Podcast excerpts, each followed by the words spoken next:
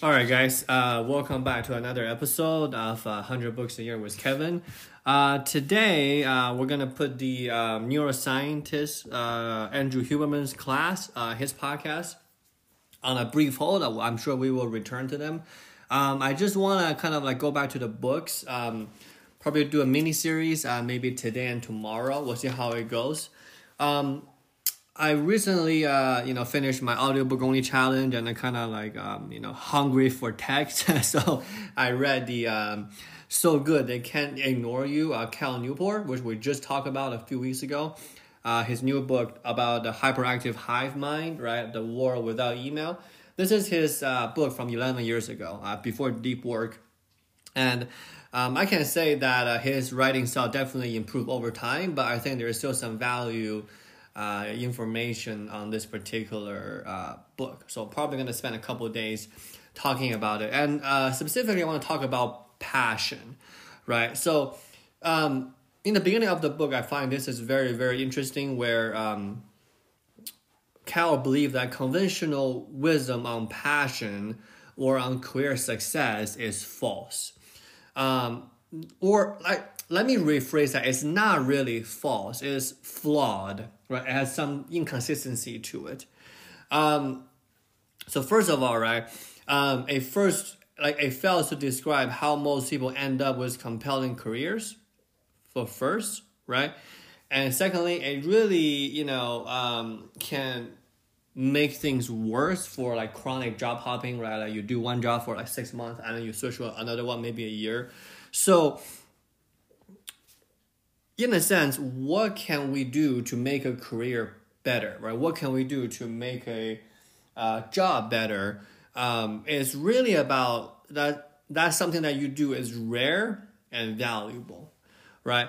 Um, you you need something that is rare and valuable to offer in return. So it's like a buy, like a symbiotic relationship in a sense, where um, let's say a Uber driver, right, or a taxi driver everybody that have a car or has a driver license can can replace you tomorrow right?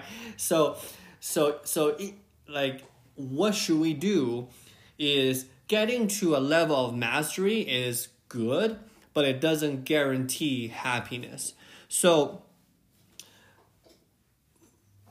cal argues that you know don't follow your passion right? Just let it follow you. And then um, let it follow your quest to become right? Become anything that you want.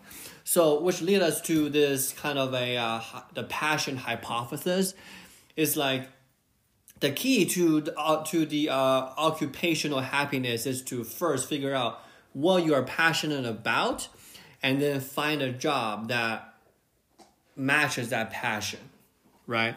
Uh, that is a conventional wisdom right? Um, you know, I'm passionate about podcasts, so I should find a job in podcasting. I'm passionate about pets, so I should become a, a veterinarian. Right, that is actually bad advice according to Cal.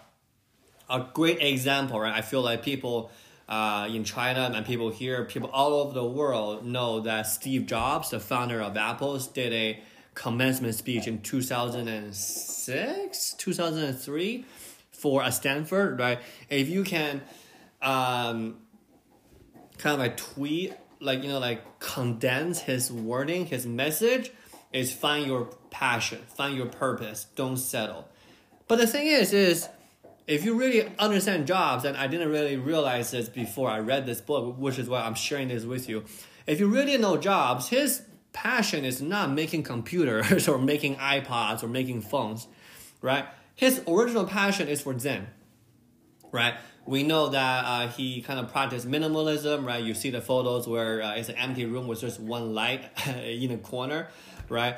Um, he actually went to India to study Zen, and then he is an active um, participant in a Zen center in California, right? So if if a Steve Jobs had followed his passion, he might be a very very good a spiritual teacher which you know we share a lot of books on this podcast too about you know a couple you know uh, books on meditation from nuns from uh, you know spiritual teachers.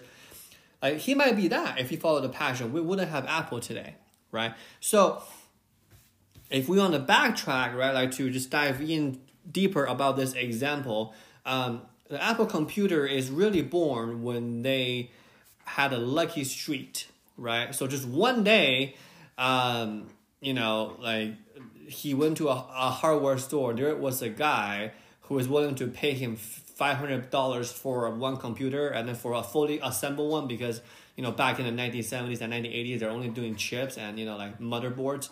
So he ordered like a hundred from them, right? So, so that is the as you know the exciting fun for Apple. But the thing is, is if if Jobs doesn't run into that guy, I don't know what his name again, uh, Ted somebody, right? And there might be no Apple, right? So like the original plan for the Apple computer was they're going to only sell the circuit board.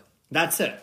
Like you know they're they're only gonna sell the motherboard they're gonna you know like uh, cost about 25 bucks to make they're gonna sell it for 50 that's it that is jobs entire business plan in the beginning uh, pre-funding apple and then the lucky break is he got offered 500 bucks each to build computers and that is what got started with apple and if you watch any of the uh, apple keynotes you know uh, specifically the later one you can see that jobs was delivering the launch of apple the um, the uh, sorry the relaunch of Apple, the iPod, the Macs, the iPhone, right? You can tell there is some passion there. But the thing is, is he really found passion later on in his life while he is doing the Apple computer.